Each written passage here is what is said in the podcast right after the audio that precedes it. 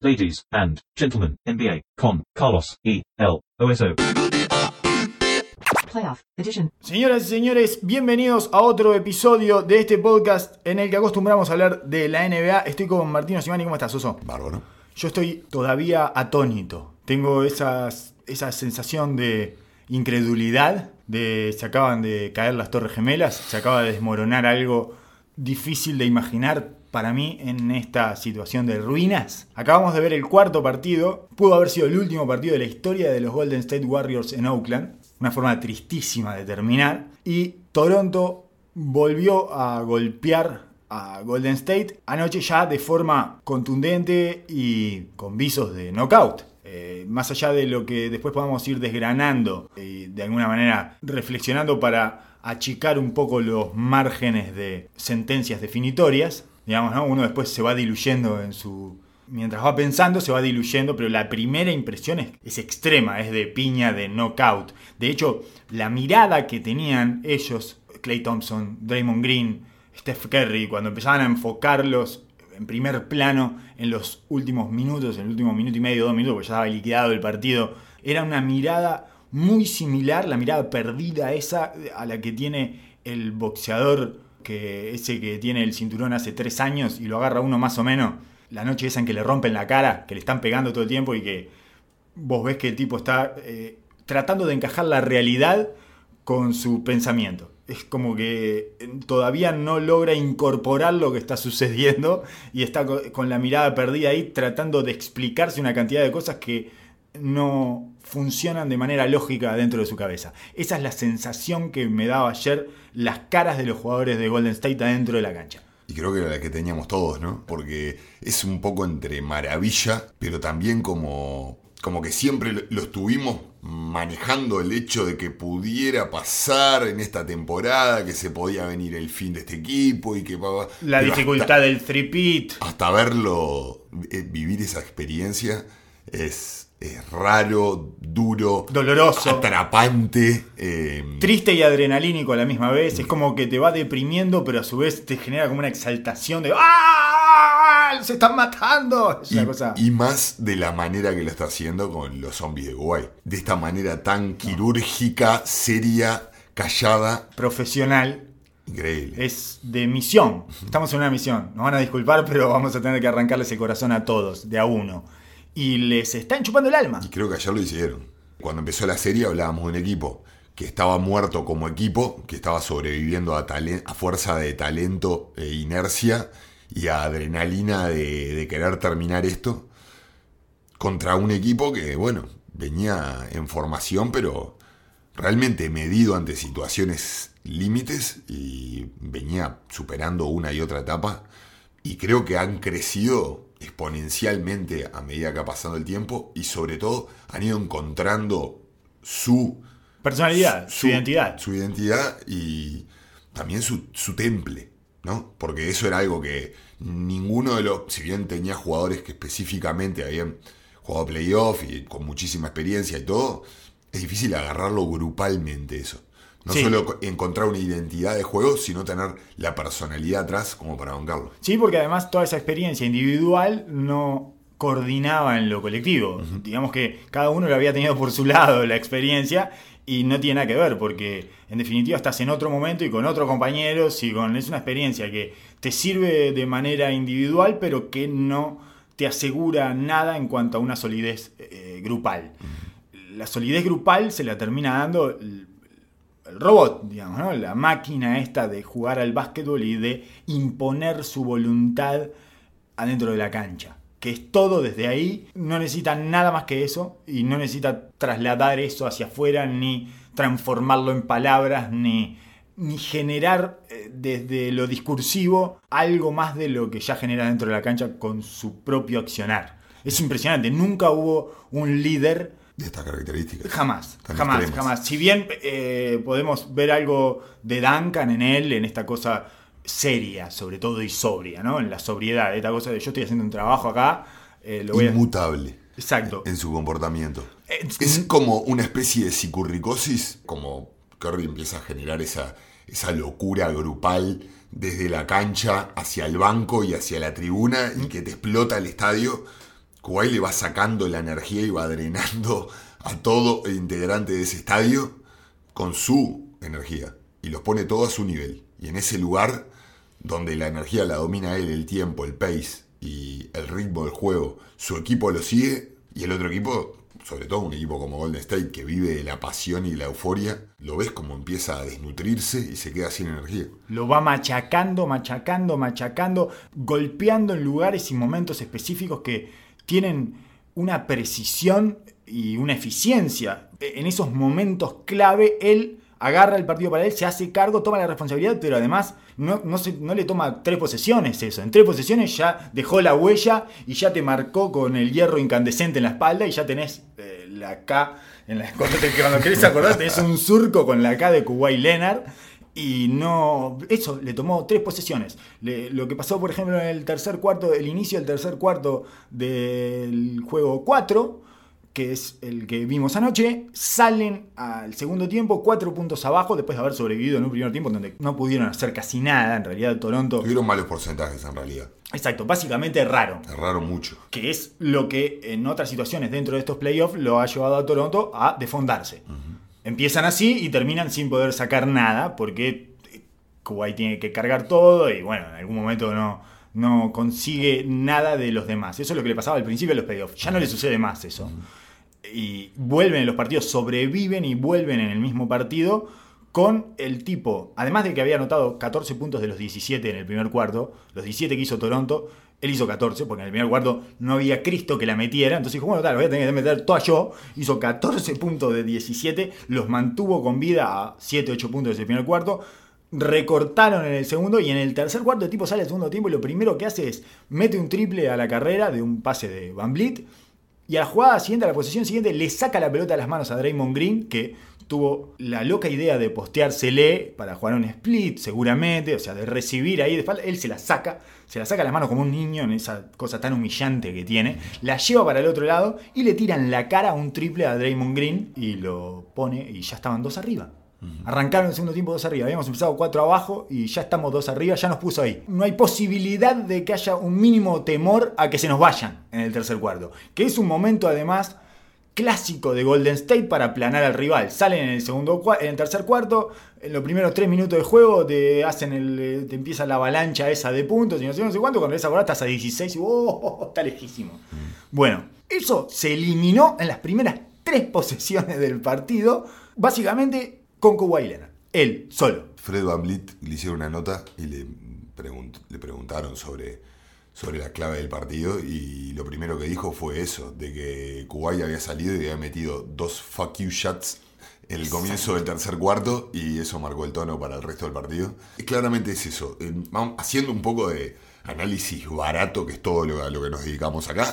sí, sí. Eh, la personalidad misma y sus características emocionales lo ves de la manera que interactúa con la prensa, en la respuesta que da, cómo actúa dentro de la cancha, con sus compañeros, en el entrenamiento y cómo se enfoca en las situaciones específicas y las necesidades del equipo y lo que te está pidiendo el partido para sacar adelante algo, es único. El tipo apaga todas las dudas y todas las preguntas que cualquier ser humano normal tiene en unas finales en situaciones de presión y simplemente ejecuta y lo lleva a lo más básico, ya sea una pregunta de un, de, de un periodista o resolver un pick and roll. Sí, hablamos de las preguntas que él responde de manera literal, unas preguntas que necesitan una cantidad de construcciones y convenciones sociales en las que uno debería interpretar lo que el otro te está preguntando cuando en realidad literalmente no quiere decir eso pero como todos estamos dentro de una sociedad y hemos incorporado una cantidad de sobreentendidos, contestamos otra cosa. Él no, él contesta lineal. Entonces pasa lo que pasaba, creo que ya lo, contamos, esa cosa de que le preguntan después de los dos partidos perdidos contra Milwaukee y Milwaukee, dicen, bueno, y ahora,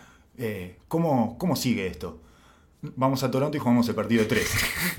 Esa es la respuesta de él, pero no lo hace sarcásticamente. Parece que no, al principio es muy gracioso, pero una y otra vez responde de esa manera. No es sarcástico. Y parece que es su, es su manera de procesar la información. Exacto, que es una manera muy simple y perfecta. Y extremadamente efectiva en esta situación. No hay ruidos ni convenciones sociales ni eh, arabescos que compliquen la situación. Es todo simple y lineal y entonces a partir de ahí la estática de cualquier grupo humano, digamos, ese ruido permanente que hay que está molestando todo el tiempo, baja. a niveles casi inaudibles.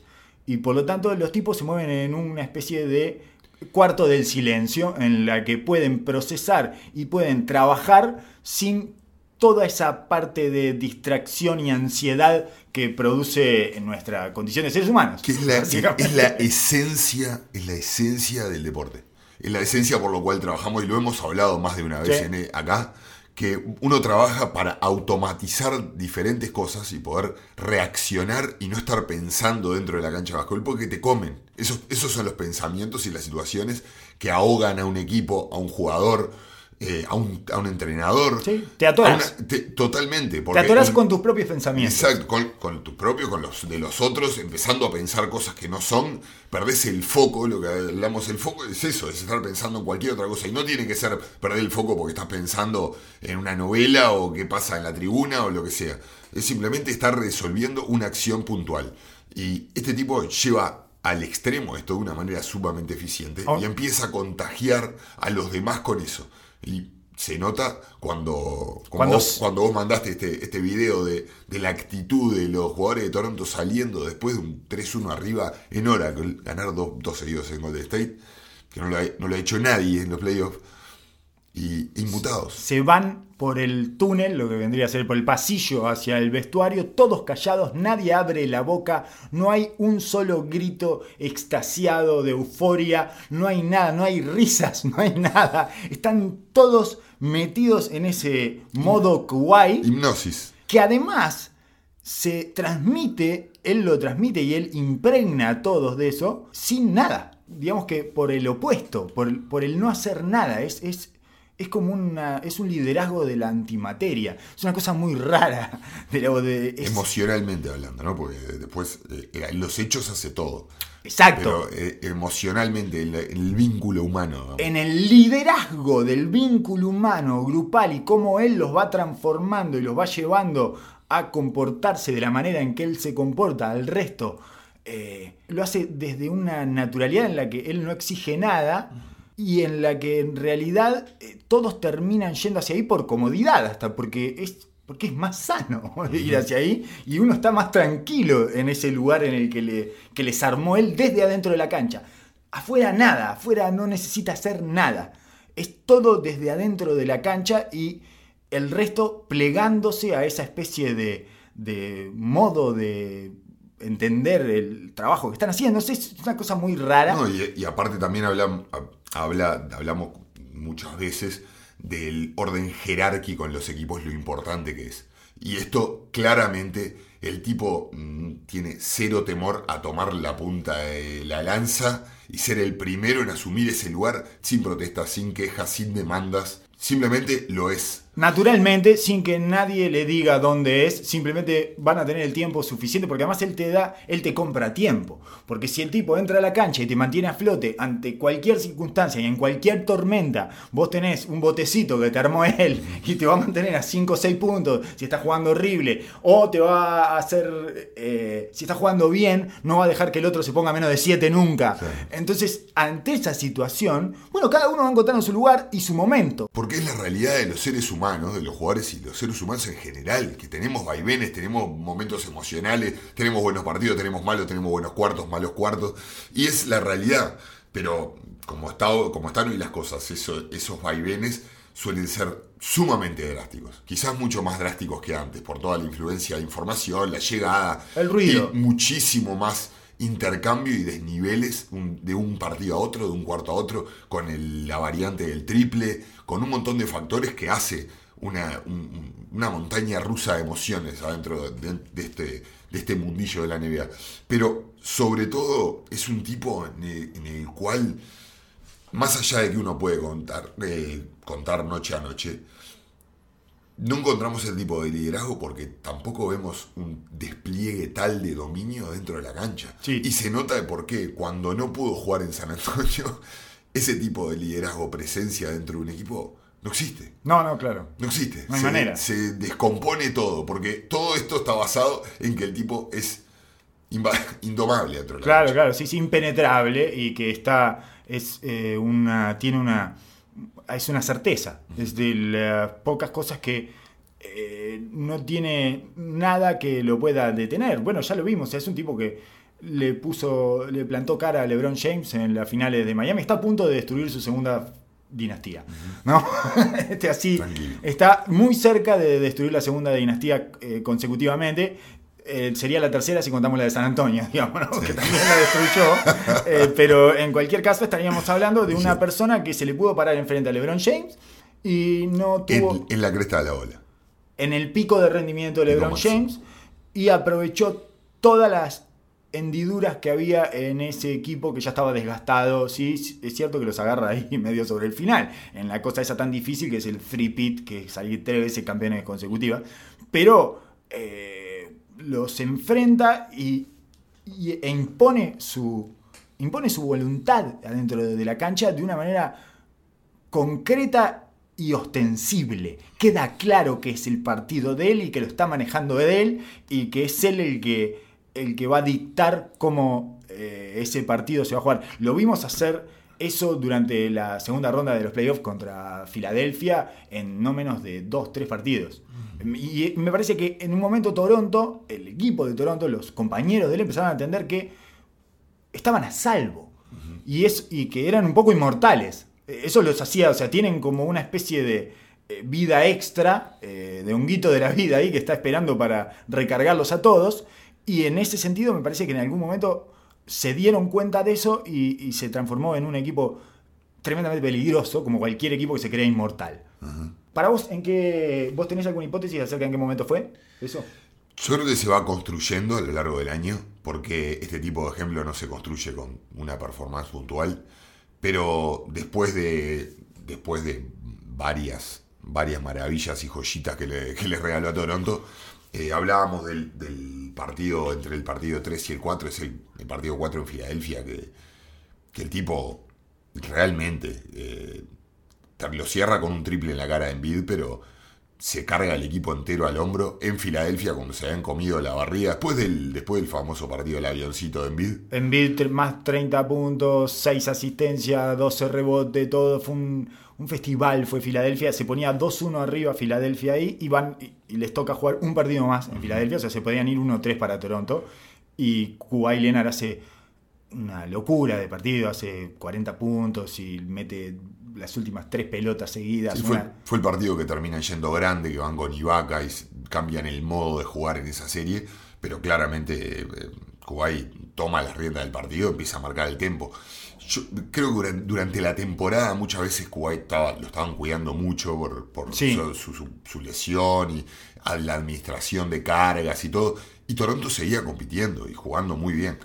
Eh, el- el- no quiere decir de que haya sido por eso, pero eh, era, un Toron- era un Toronto que estaba acostumbrado en la regular a, hacerse cargo y a jugar. Sí, La diferencia de es el playoff. Sí, Es- por eso. Es, es- es de los pocos jugadores que levanta su nivel y productividad en playoff y habla de esto, ¿no? De, las de intuir las, necesidad- las necesidades del equipo al extremo, sabiendo cuándo es que necesita prender la máquina y decir, ah, bueno, este es el momento acá. Por eso a mí me parece que lo construyeron, esa identidad la construyen desde los playoffs y me parece que ellos se tienen que haber dado cuenta de eso, eh, más o menos conscientemente, ¿no? Quiero decir, pero tienen que haber entrado en esa sintonía cuando en algún punto de los playoffs. Y me gusta, eh, por- solo por deporte, buscar cuáles son los momentos. Ese partido 4 en Filadelfia, bueno, el, cualquiera que no hubiera entendido cómo iba a ser esto, lo pudo haber comprobado en el partido 7, eh, ¿no? Y en ese, o si no, en el partido 3 contra Milwaukee, cuando iban 0-2 y tuvieron que ir a dos alargues, que fue aquel partido que rengueó todo el último cuarto y los dos alargues,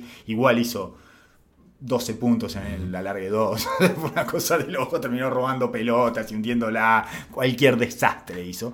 Pero esa sensación de que este tipo te mantiene a flote y bueno, un día van a tenés tiempo para todo, tenés tiempo para patearla. Tú puedes patearla tres partidos en una serie. Y bueno, vimos uno de, de Van Vliet, el caso Van Vliet sigue siendo increíble. Anoche la metía como si fuera eh, Damian Lillard. Salía, de la, salía del pick and roll con drible para la izquierda y estaba a 9 metros y medio y la tiraba y la metía. Sí, Es- toda la confianza. es un tipo que. Y demoró muchísimo en encontrar esa confianza. Estuvo a punto de ser un jugador que. de ser declarado no válido para playoff. Y hablábamos ayer del el cambio en la historia de Van Vliet y en su carrera en dos semanas. Es increíble. Yo Pa- no recuerdo una, una historia tal. Un tipo que estaba a punto de ser depositado en un contenedor y que en realidad, gracias a todas esas oportunidades que le dio Kuwait Leonard sosteniendo al equipo, finalmente encuentra un lugar que es importantísimo y que lo valida como jugador y que probablemente le va a hacer ganar 10, 15 millones más de Le dólares. da una carrera. Le- entonces, eh, lo mismo con Lauri, es tranquilo, tenés todo el tiempo del mundo, podés patearla dos partidos, podés estar poco agresivo, podés no encontrarte. En el momento en que estés, va a estar bien. Y Vaca apareció hace un juego y medio. Eh, Estuvo- más o menos, más o menos. pero no tuvo más de un partido por serie, Vaca, de impacto fuerte. Sí, sí, sí. No, no tiene el rol ese. Claramente está en un rol secundario en este equipo. Bueno, pero anoche hizo 20 puntos y lo que quiero decir es que siempre llega, si vos te mantenés lo suficientemente sólido eh, desde el punto de vista mental y confiando en que va a haber algo en el equipo que te va a sacar adelante, es, es eso, es como que extiende los tiempos de todos. Eh, tiene tres, tres cosas puntuales que para a mí me parecen eh, sumamente eh, claves en su liderazgo, que es la parte más primitiva y física de su dominio dentro de la cancha, ya sea ofensivamente, que cuando tiene que ir para adentro, te pone el hombro y te congela, te frisa y te tira en la cara, momento donde está parado uno contra uno, la defensa plantada y no necesita más nada, que es las cosas que te pueden llegar a generar más nervio y dificultad, sobre todo para los entrenadores de, bueno, si me vas a hacer estos goles, no vamos a tener nada que hacer. O sea, vamos a tener que salir desesperado como salió el de ayer, a tratar de doblar y sacarte la pelota de las manos en la mitad de la cancha porque ya nos viene un pánico, que, porque no hay scouting, no hay manera, no hay forma, que es como empezaron a, a- a plantearse las defensas con James Harden por momentos, de empezar a pensar cualquier cosa porque no te podemos parar adelante. Pero lo de Kuwait es distinto porque ni siquiera es que te lleva al extremo. Él va tranquilo y va leyendo a medida que el diferente tipo de defensor que tiene o momento del juego de lo que te demanda, el tipo va optando y tiene todas las armas. Pero además- siempre de la parte física. Sí, y lo hace con una economía de movimientos tremenda, a diferencia de Harden, que vos ves que se está eh, Drenando. drenando, claro, se está desgranando adelante de tus ojos. Entonces, tendés a verlo con optimismo. Es bueno, en algún momento esto se va a deshilachar.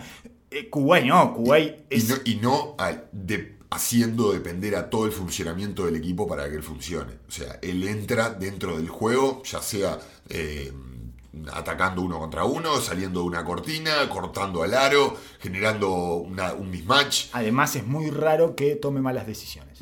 Es muy raro. Harden a veces es tan complejo todo lo que tiene que manejar, toda la cantidad de variables que tiene que manejar, que empieza a tomar malas decisiones. Claro. También lo ves. Tiene un margen de error ahí que, del cual no, no, no puede salir, no, no puede evitar ese margen de error, pero además después ese margen de error se va agrandando a medida que él se cansa. Exacto. En el caso de Kuwait, él toma las decisiones correctas y más sencillas. Es keep it simple. Siempre lo mantiene simple. Y bueno, y si en realidad le sale eh, a ayudar del lado fuerte, del lado de la pelota a Kerry, y se la da a la esquina a Danny Green, Danny Green la mete, que fue lo que pasó anoche.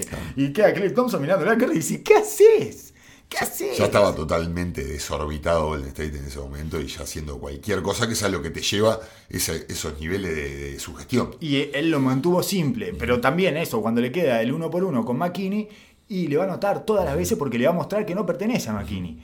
Porque además, ese, ese tipo de dominio y sensaciones tiene, que es, el otro punto que te decía, eh, entiende tanto los momentos y toma las opciones todo el tiempo de atacarle el corazón al otro equipo. Entiende los momentos en el cual hay jugadas puntuales que no valen solo los dos puntos o los tres puntos de ese momento. Y lo mismo con la defensa. te ¿no? comen cuadraditos de energía, te ponen cu- cuadraditos de energía moral, te va robando el alma, te va eh, sacando de a pedacitos del alma, y cuando querés acordar tenés una almita escuálida, anoréxica, que da pena de verla caminar por la vida. No, ayer se veía a Draymond Green entrando al último cuarto absolutamente apagado, con un, equipo, un partido accesible, ¿no? Y ahí es donde mirabas y decías, ah, no, esto está Bueno, lo que pasa es que liquidado. lo congeló en el segundo tiempo cuando le sacó una pelota como un niño y le tiró un triple en la cara. Y antes le había metido el triple en la cara a él también. Ese, ese es otro de los puntos que te iba a hablar del dominio el- y la clave de su, de su liderazgo y su do- dominio. Es,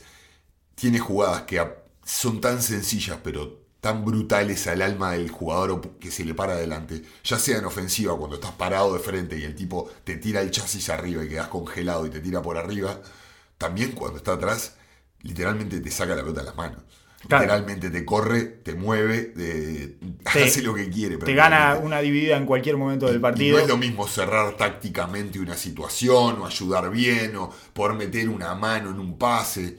No, no, no, es dominio a, ni- a niveles animales. Otra, otra parte del dominio de ese animal físico que vos decías que para mí es, es como una escena bastante recurrente es cuando él va hasta los dientes de la defensa y para en dos tiempos y no suelta la pelota y se toma un segundo más para ver si gira y tira o si la pasa a un costado.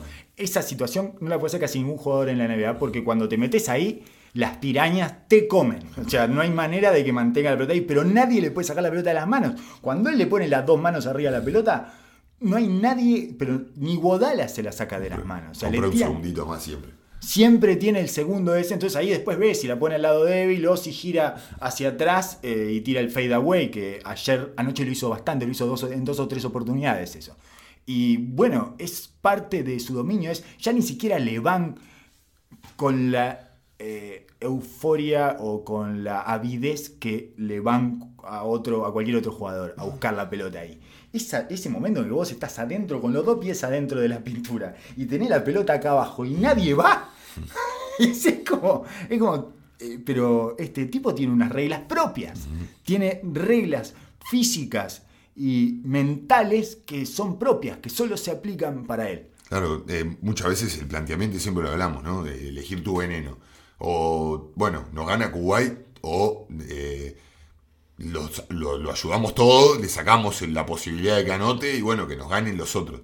Bueno, él encuentra el pace y el ritmo y los momentos como para ir disectando eso y separando y tomando excelentes decisiones, como decís vos, para seguir atacando la, la- la pintura, parar y tirar cuando tengo un mismatch directo, sin pedir un pick and roll, como lo, lo empezaron a hacer ahora, que empezaron a jugar muchísimo más aclarado que lo estaban haciendo antes, eh, cuando Golden State empezó a, a encontrarle la vuelta al pick and roll y a tratar de sacarle de las manos, bueno, perfectamente, voy uno contra uno y bueno, acá es una de las situaciones en la cual Durán, la falta de Durán, Sí. se nota horriblemente. Sí, sí, sí. De que no tienen a uno que se le puede parar adelante.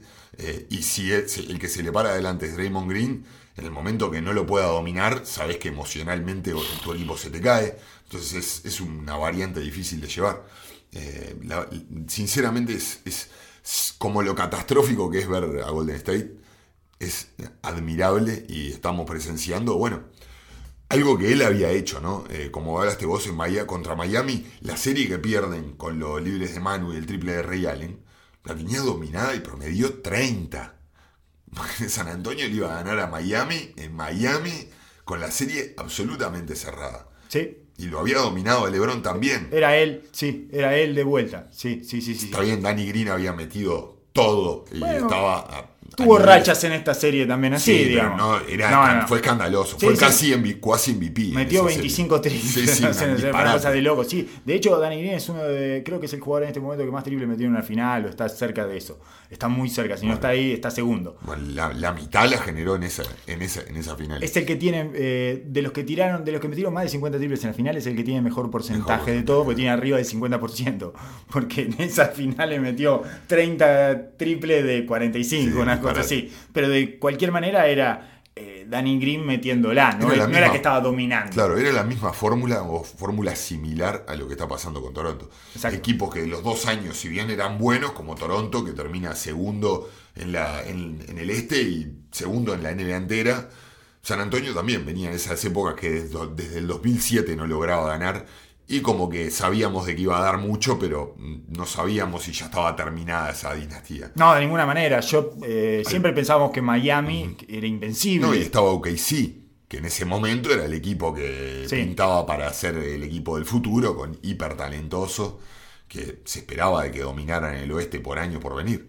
Y San Antonio, muchas veces nosotros, obviamente que camuflados y expectantes o, sí, por la cultura de San Antonio que había estado armado en un lugar no igual, pero similar con el liderazgo de Tim Duncan, que ahora lo vemos a lo vemos a generando este, esta psicosis en una temporada en Toronto y te hace plantearte, ¿no?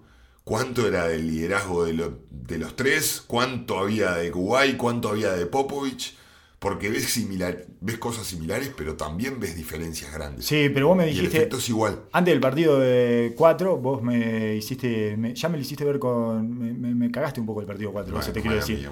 Me lo arruinaste un poco porque. Antes del partido mía. 4 me dijiste que eh, había muchas cosas que te hacían acordar al Miami San Antonio de. Bueno, de los dos años, en realidad, de las finales.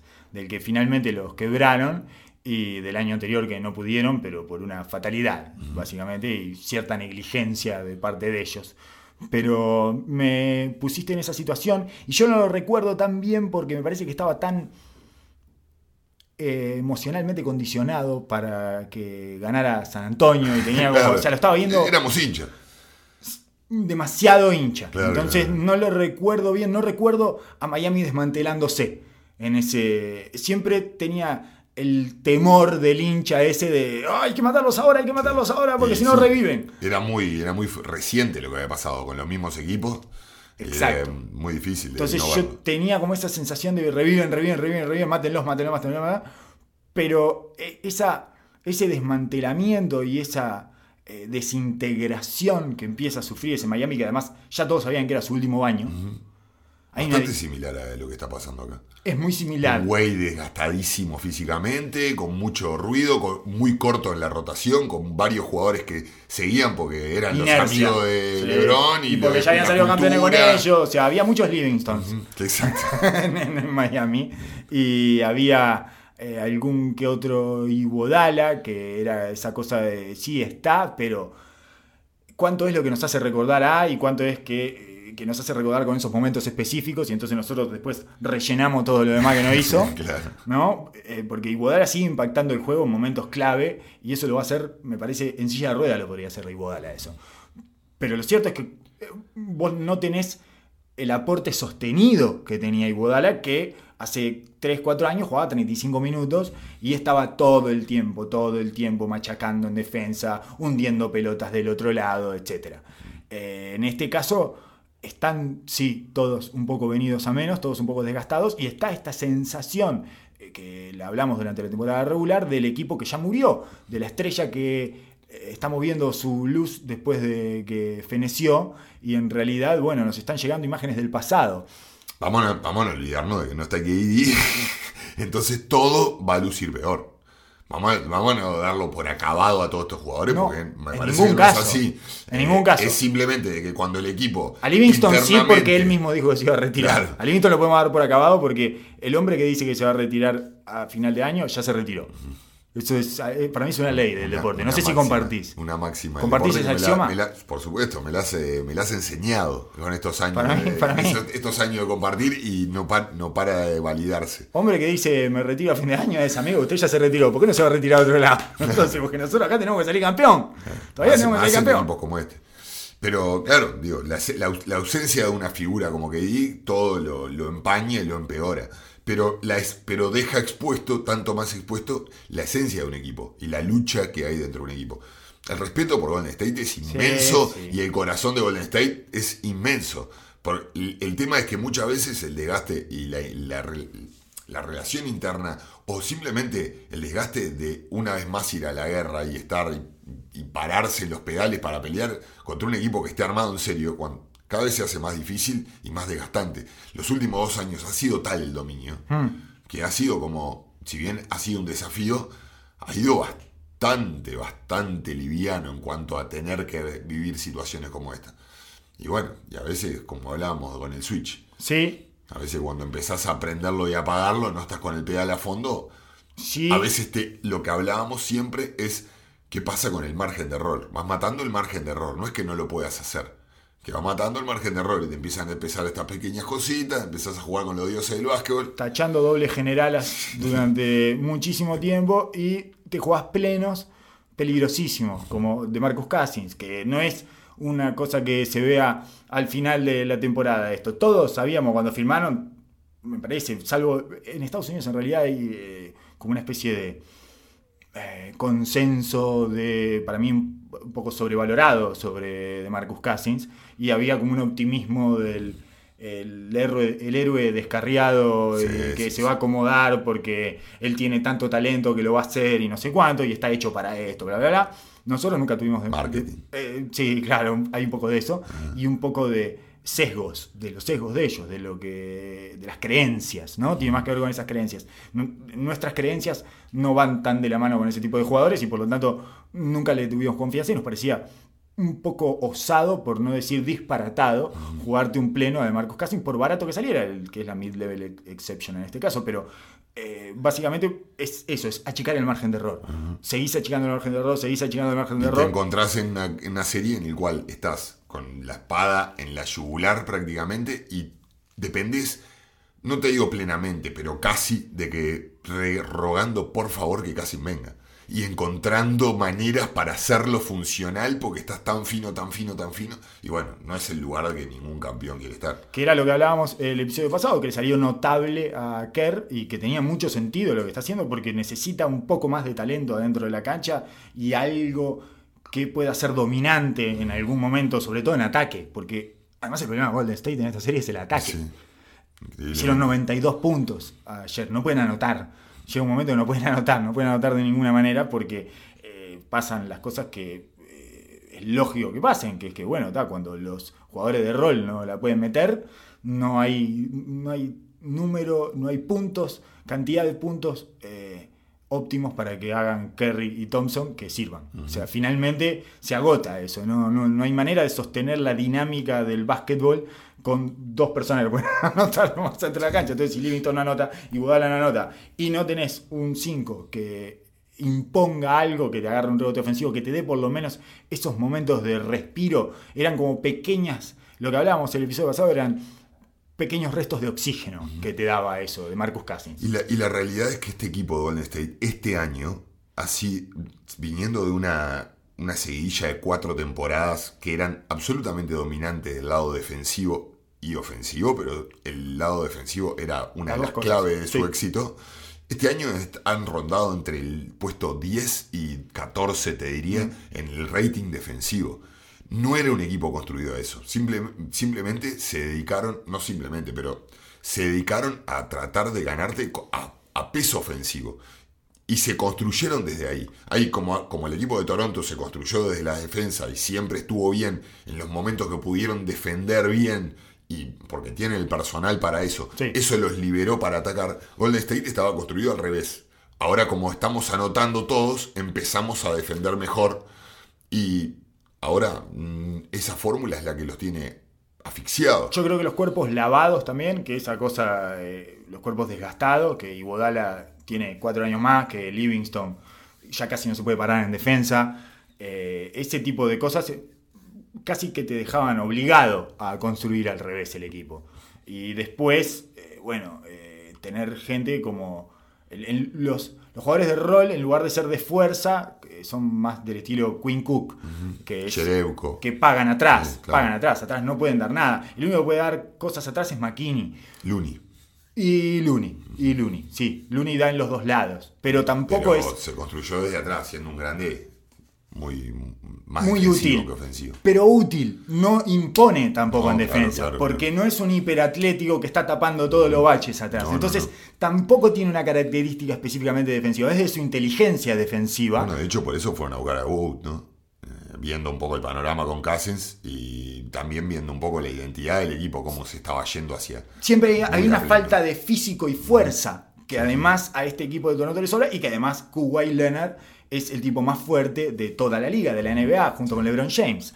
Entonces, eh, por eso también es diferente el planteo eh, que se hizo eh, un poco hipotético e innecesario para mi gusto, que era esa cosa del partido 3 de Kerry sin nadie y cómo no lo pudo llevar adelante como LeBron llevaba los partidos cuando jugaba con cuatro muertos. Bueno, cuando LeBron jugaba con cuatro muertos, eran cuatro muertos de fuerza, para empezar, que son distintos a cuatro que eh, juegan bien, pero no anotan. Y no tienen la potencia física para imponerte y para llevarte de vivo, digamos, ¿no? Que era como ganó LeBron los partidos con el Cleveland desmantelado en el primer año de finales contra Golden State. Y por otro lado, además, LeBron impone su propio físico y Curry no puede imponerse físicamente, por lo tanto, todo le cuesta un desgaste eh, energético y de movimientos muchísimo mayor al que podría tener un jugador cuyo físico eh, le permite imponerse, ¿no? Es, el mismo caso. Por eso, por eso en términos de dominio está un cuarto de escalón abajo de Kuwait de Durant y de LeBron. Es un, es un tema físico, porque además paga él con su físico el desgaste tremendo que hizo en el juego 3. Y ahí te quiero llevar al dilema del juego 3. A mí me parece que el Game 3, el- para decirlo en mis términos, digamos, ¿no? para llevarte a mi cancha y hablar en mitad de, en inglés y mitad en español, eh, hay una. Hay un dilema ahí que es, por supuesto, eh, como todas estas discusiones eh, ociosas y un poquito infértiles, pero me parece, en, en principio me parece interesante, que es la, la decisión de no meter a Clay Thompson en el partido 3 con la premisa de eh, perdamos esta batalla para ganar la guerra. Esta es la premisa bélica, aunque no se estableció así. La sensación, me parece que teníamos todos, yo hice una especie de censo esa noche antes de, del partido, y la sensación que teníamos todos es, no- nadie me dijo, eh, para mí puede ganar igual Golden State. Creo que la sensación que teníamos todos es, uh, esto no, la pudrieron, me, cagaron la noche, Claro, sí, sí, digamos, claro. ¿no? Esa, ese era el estado de ánimo que me cagaron la noche, me sacaron el partido de la final de NBA que tenía para ver hoy de noche, ¿qué, qué haces? ¿Qué haces? ¿Por qué me haces esto?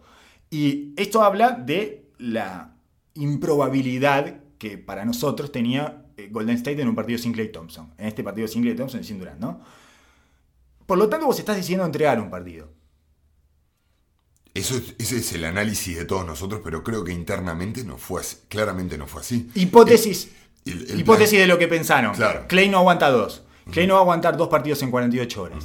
¿Qué hacemos? Peleamos el primero sin él y lo tiramos en el segundo que va a tener 48 horas más de descanso y eh, además es eso. Tenemos que elegir que juegue uno o los dos porque no puede jugar los dos Claro. partidos. Entonces va a jugar el segundo y vamos a pelear el primero y vemos. Sí, venimos de ganar el segundo allá, ¿por qué no vamos a ganar acá? Y somos nosotros, le ganamos a todos, le ganamos siempre.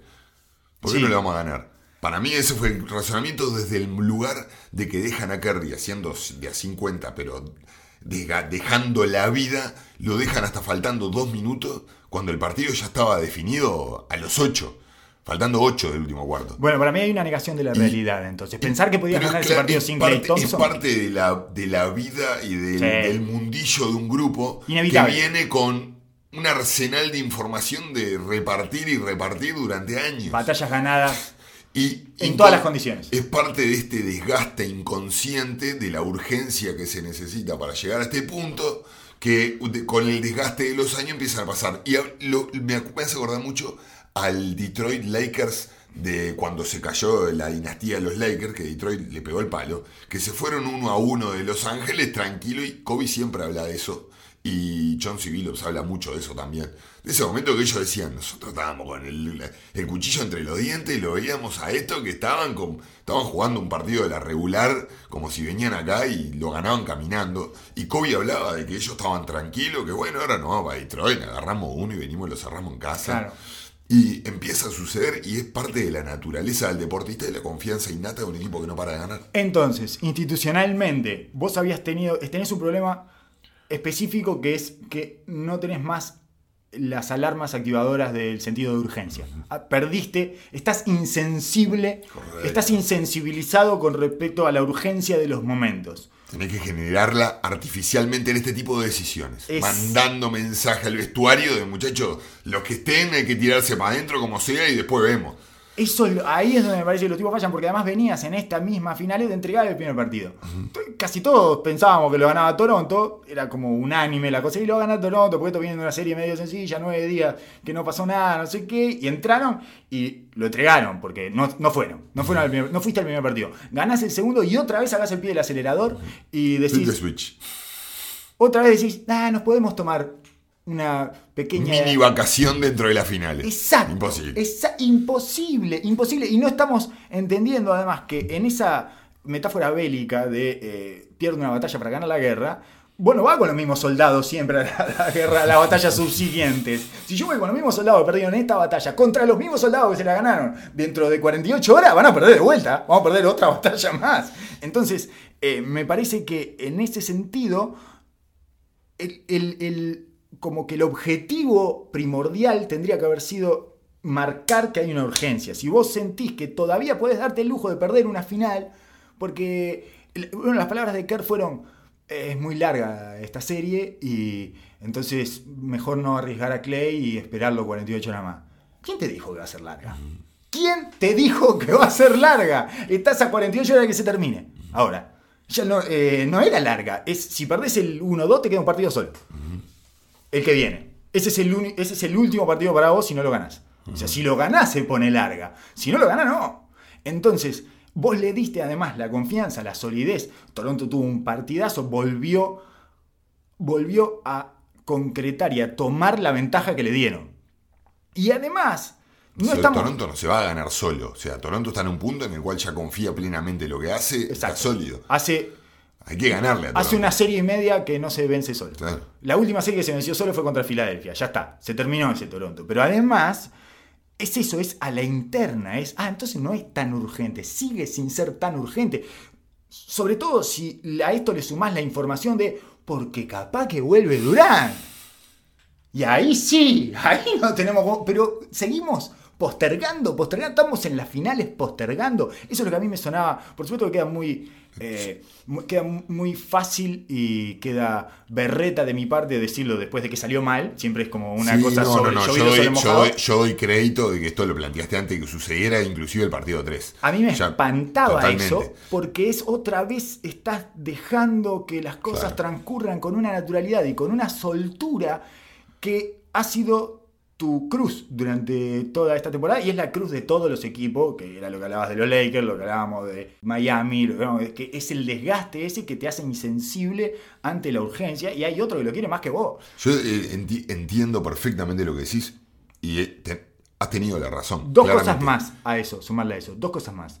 Una, el desgaste de Kerry, porque además no es que lo hiciste jugar 30 minutos. Eso que decías, oh, jugó 43. Tiró 14 libres. Le hicieron 10 u 11 fulls. un tipo que pesa 80 kilos, 30 tiros y tenía que jugar a las 48 horas. Un tipo cuya desventaja casi única es el físico. Entonces, y casi única pero muy notoria, es el físico. Tiene una desventaja física. Entonces vos expones el físico. Eh, la última cosa que te quiero decir es que le generaste ansiedad a Clay Thompson. ¿Cómo le generamos ansiedad a Clay Thompson? ¿Viste cómo estaba en el banco del partido 3? Se quería matar se quería matar porque él se quería tirar para adentro. Él estaba pidiendo por favor que le tirara para adentro. Y estaba con una cara que nunca lo vi en mi vida, Clayton. esa es la señal más clara que me la marcaste ayer y eso es lo que te da el 100% de la, razón. No somos el equipo que somos con Clay Thompson ansioso. ya, estás tocando la, esencia del equipo a niveles escandalosos. Todo trastocado. si Clay Thompson está ansioso, si Clay Thompson está ansioso, pueden pasar desastre, porque no puede estar. Eh, nosotros, nuestro pH. Como... Vivimos en este, en este mundo. Que de Clay Thompson para arriba. Exacto. Clay Thompson nos mantiene en una. Es, el que nos estabiliza. En, una. Eh, sí, en un punto en emocional. Esa nube, en esa nube de entre una ola, la espuma de la ola y eh, cogollos voladores, el humo. el humo, todo lo que vos quieras ahí adentro y el tequila. Y eh, ahí, ahí nos mantiene eh, Clay Thompson. Bueno, cuando Clay Thompson está en el banco, castañando los dientes, digamos, ¿no? Bruxando. Este, así con la cara de no puedo creer lo que me están haciendo, no puedo creer, no puedo creer, no puedo creer.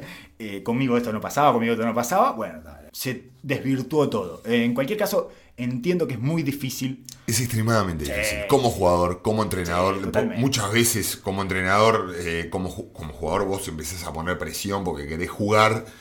Y el entrenador tiene que poner mil cosas en la balanza. Y esta situación de Golden State es la verdad, dificilísima de maniobrar, con cuatro lesiones en el medio, en diferentes tiempos de recuperación y lesiones musculares, que es extremadamente difícil de manejar los niveles de esfuerzo. Vos tenés un esguince, lo vendás fuerte y le das las lesiones musculares son extremadamente traicioneras. Mm. Empezás con los exámenes, a ver si cerró, si no cerró. Capaz que lo tiraban en el partido 3 y se, rompía en el primer cuarto. Sí. Me a mí me pareció una locura que juega el 3 por, mis experiencias con los desgarros. Digo, he tenido desgarro por golpe que me han llevado dos meses y que, que viste que normalmente te llevan tres semanas y he tenido desgarro de que te dicen 21 días y me metí con 15 y jugué bien. Ah. Jugué bien, pero digo, tenés, tenés variabilidad. pero pila todo el tiempo, vos estás forzando a patearte para adentro. Mm, Personalmente me ha pasado pila de veces de volver a, volver a recaer en lo mismo. Sí, sí. Y no es un momento para tener tiempo, tiempos así. A mí lo que me decía era de que KD no estaba, claramente no estaba, y sigo pensando que no está. Y me- ahora lo tirarán con en muletas y va a ser una situación que, que, bueno, me la, me la relataste eh, de manera fue- brillante. Sí, igual Es- me, me parece una, una cosa eh, especialmente complicada también eso de KD, cómo lo trataron. Porque me parece que la información para adentro era igual de confusa que para afuera. ¿eh? Puede ser, sí. Por la sensación que eh, recibo de las declaraciones de ellos acerca del caso KD, que, y por los, todos estos, los mobileros, digamos, los que están ahí cerca del coso, que estaban todos esperando y que, bueno, que están todos un poco bajoneados, porque parece que KD no va a jugar el 5 tampoco. es, ah, no se habían dado cuenta tampoco. Y- En cualquier caso, Está tan- day to day hace un mes y medio más o menos. Es, es un estrés Oh. tremendo para todo el equipo, ¿no? Y eso es lo que hablaba del factor que lo, lo difícil que era, iba a ser este post, ¿no? Después de que se pone una 1 y se rompe Clay y todo se hace extremadamente difícil. Sí, sí, porque la. la ¿cómo, ¿Cómo encajás? Ahora vos decís, está. Steph metió 50, juega como quiere, pero ta, necesita uno más. Ahora vuelve Clay. Pero ¿por qué asumís de que Steph va a meter cua- 40 otra vez? 48 horas después. Claro, y más un tipo que es- tiene tendencia a ser maleable, a estar pendiente de los demás, a ver la comodidad del equipo, que tiende a retraerse cuando por, por el bien de los demás, y empezás con ese jugueteo, ¿cuándo fuerzo? ¿Cuándo? Esto que hace tan bien Kuwait, que lo tenés que tener cuando tenés una armonía de equipo y tenés una solidez que venís durante partidos, sabiendo tu lugar. Cuando estás metiendo piezas tan importantes en el medio de una serie, poniendo y sacando, con la inseguridad de qué es lo que puede dar y qué no, es, es una tensión tremenda dentro del equipo. ¿Cómo le llamamos a eso que tiene Kuwait? Esa cosa de marcar el partido en momentos específicos en donde hay en juego eh, un montoncito de alma de los dos equipos. ¿Qué se llama instinto asesino? ¿Se llama sentido de urgencia? ¿Intuición del daño? A mí me gusta mucho intuición del daño. Porque es impresionante cómo hace daño y ahorra, le ahorra daños a su equipo, digamos. Me parece que tiene como una intuición de esto que voy a hacer va a hacer más daño que todos puntos. Porque en definitiva es un tiro del mid-range que le mete a McKinney y a Livingston. Pero te sacó 8 con esos dos tiros del mid-range y te los hizo como si fuera un entrenamiento. Y vos decís, este tipo está jugando una final y me tira como si fuera un entrenamiento. No le puedo parar a estos dos macacos adelante porque no los respeta. Son conos. Claro. Él ve conos. ¿Sabes lo que ve un gordo trainer que fue esa mañana con él? El, el, el development. Sí. ¿entendés? El gordo de barba. Y dice, no me, puede- no me va a defender, no, no, no, está, no es su rol defenderme porque no puede. Es otra cosa, su función adentro de la cancha es pararse acá para saber dónde tengo que frenar yo y tirar. Bueno, eso lo logra con dos mid-range que en cualquier otro jugador te importan tres carajos. Huele sangre. El, el- el tipo tiene, tiene ese sexto sentido. Es tremendo. Y es como que va seteado. Vos lo ves porque en esas circunstancias él toma el rebote o recibe la bola y va derecho a lo que quiere hacer. No empieza a ver y después sale de una cortina. No, no, no. O llama a una situación la cual él sabe que la va a recibir, la va a tirar. Pero es el porcentaje es efectivísimo. Bueno, además eso, con la eficiencia que lo hace, es una cosa, porque no, no erran muy a menudo esos tiros. Me parece que le pasó en el juego 2, cuando Toronto estaba trancado y estaba tratando de sacarla, erró un tiro yendo hacia la izquierda eh, de- por línea de fondo, en la línea de fondo, pero le salió de adentro, digamos. Ese tipo de cosas le pasa. Sí, sí, sí. Bueno, ah, sucede eso. pero muy poco. Eh, Por eso quería recordar esa imagen para más o menos graficar lo inusual que es verlo fallar en esas situaciones. Es muy difícil, además de que estaba Rengo, ¿no? de que los primeros dos partidos los jugó con la mitad de su capacidad. Estos dos partidos se los vio mucho mejor físicamente. Eh, veremos qué pasa el lunes. Siempre, ¿Qué ves? ¿Qué- ¿Eh? Si sos Kerr, ¿qué ves? ¿Qué, qué, qué- qué haces? ¿Cuál es el cambio a dar? ¿Qué es el- ¿Cuál es la decisión a tomar drástica en estos mensajes que me estás planteando? Sí, porque lo que pasa es que ahora es, eso es, eh, tiene que hacer algo diferente, ¿no? Sí o sí. Ante estas situaciones tenés que hacer algo diferente. Sí, claramente. Tenés que cambiar algo radicalmente. Claramente. Y me parece que solo te queda jugar chico, chico, chico. Pero lo que pasa es que tampoco tenés con quién, porque ¿qué vas a poner? A Livingston, es lo mismo. Entonces tampoco podés, eh, me parece que estás atrapado en este momento, por tirás eso a, mismo. Cubo- tirás a KD como sea, como esté. Sí, sí, sí.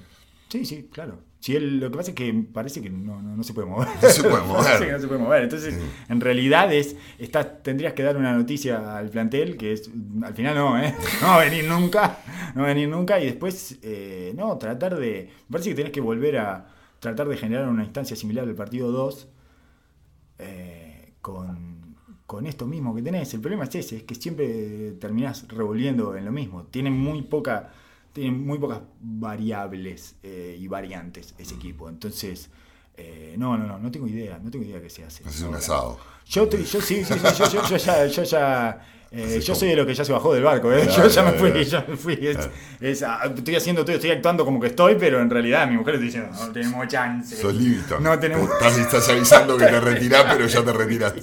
Yo ya me fui, mentalmente ya me fui, ya la perdí esta batalla. No, estoy con la de nosotros, esto lo levantamos, nosotros vamos a ir a Toronto. Es un partido, muchachos. Nosotros tenemos que construir a partir del partido que viene. Ahora no tenemos nada, es cierto. Estamos, pero si ganamos el partido que viene, ¿cómo vamos a hacer para ganar el partido que viene, Steve? No sé, no sé, no tengo idea. Vamos cuarto a idea. cuarto, ¿Dónde están los alcahuetes que me dibujan cosas en, en- en el pizarrón? Eh, no, no tengo idea porque no hay una, no hay una manera eh, específica de, de cambiar la geometría del equipo o de eh, cambiar las intenciones o el, el game plan. ¿Qué, ¿Qué puedo decir? ¿Más grande? Eh, no, no tenés cómo. Eh, volvés a Luni de titular y dejás al gordo para ver si se enoja y hace un partido enojado, donde tira a Macaco para los costados y la hunde sin saltar, que es su única posibilidad. O sea, le tocas el culo al gordo. Hacemos muchachos, vamos a tocarle el culo al gordo a ver qué pasa. Sí. Llamás a Demar de Rosen. Para mí una de las posibilidades es llamar a Demar de. Rosen. Que vaya. Que vaya. Se para ahí con, con, con Drake. De mar. Sentado uno al lado del otro. Va a ser eh, muy bueno para sus familiares, además que lo deben estar llamando cada cinco minutos. Demar, ¿estás bien? Demar, ¿estás bien? ¿Estás bien? No, no, en serio, ¿estás bien? No, no, contestame, no, no, contestame, levantame el teléfono, levantame el teléfono. No, no quiero escuchar que estás en el baño, no, no, no, quiero saber si estás bien. Demar, Demar. ¿Entendés que es una situación muy tensa para toda la familia de Demar de Robinson? Entonces va Demar, va ahí Demar, les, eh, le- les trae todo lo peor. Le toda toque la esa- fibra a Lauri. Toda esa- exacto, que Lauri lo vea y se, se, vuel- se ponga emocional. Y eso, y después eh, hablar muy mal de los jugadores del rival, eso haría todo el tiempo. Estos se van a cagar, en algún momento se tienen que cagar. ¿Qué pasa? ¿Qué? ¿Van a salir ilesos de esta situación, indemnes? Eh, no tengo idea, Oso. ¿Vos tenés alguna idea particular? Ninguna. Impresionante, impresionante. Esta- la verdad que este film room, esta sesión de esta, sesión de- del equipo de técnicos no, no ha funcionado. Eh, Podemos llamar a Carlitos Páez. ¿Qué te parece si llamamos a Carlitos Páez? Yo tengo el teléfono de Carlitos Páez. Y viene Carlitos. Páez y les habla, claro, y les cuenta eh, cómo fue una experiencia extrema de estar en la, en la nieve, no sé qué, todo eso. Y tal, no hay nada para sacar de eso, ¿verdad? Porque es una experiencia tan extrema y tan alejada de cualquier tipo de cotidianidad que es casi imposible sacar nada, desde mi opinión de eh, persona que nunca salió de su apartamento. Pero, ¿quién te dice? Que no le entra, ¿viste? Que no. Y en el peor de los casos nos comemos al gordo. Nos comemos al gordo casi. Oso, eh, será hasta la que viene. Nuestra próxima sesión no está claro cuándo va a ser y en qué circunstancias. Sí va a ser la semana que viene, seguro, pero quizás ya estemos hablando de una historia liquidada o a lo mejor no. O a lo mejor eh, revive Golden State con un partido insólito de Clay Thompson. que es lo que todos queremos, ¿no?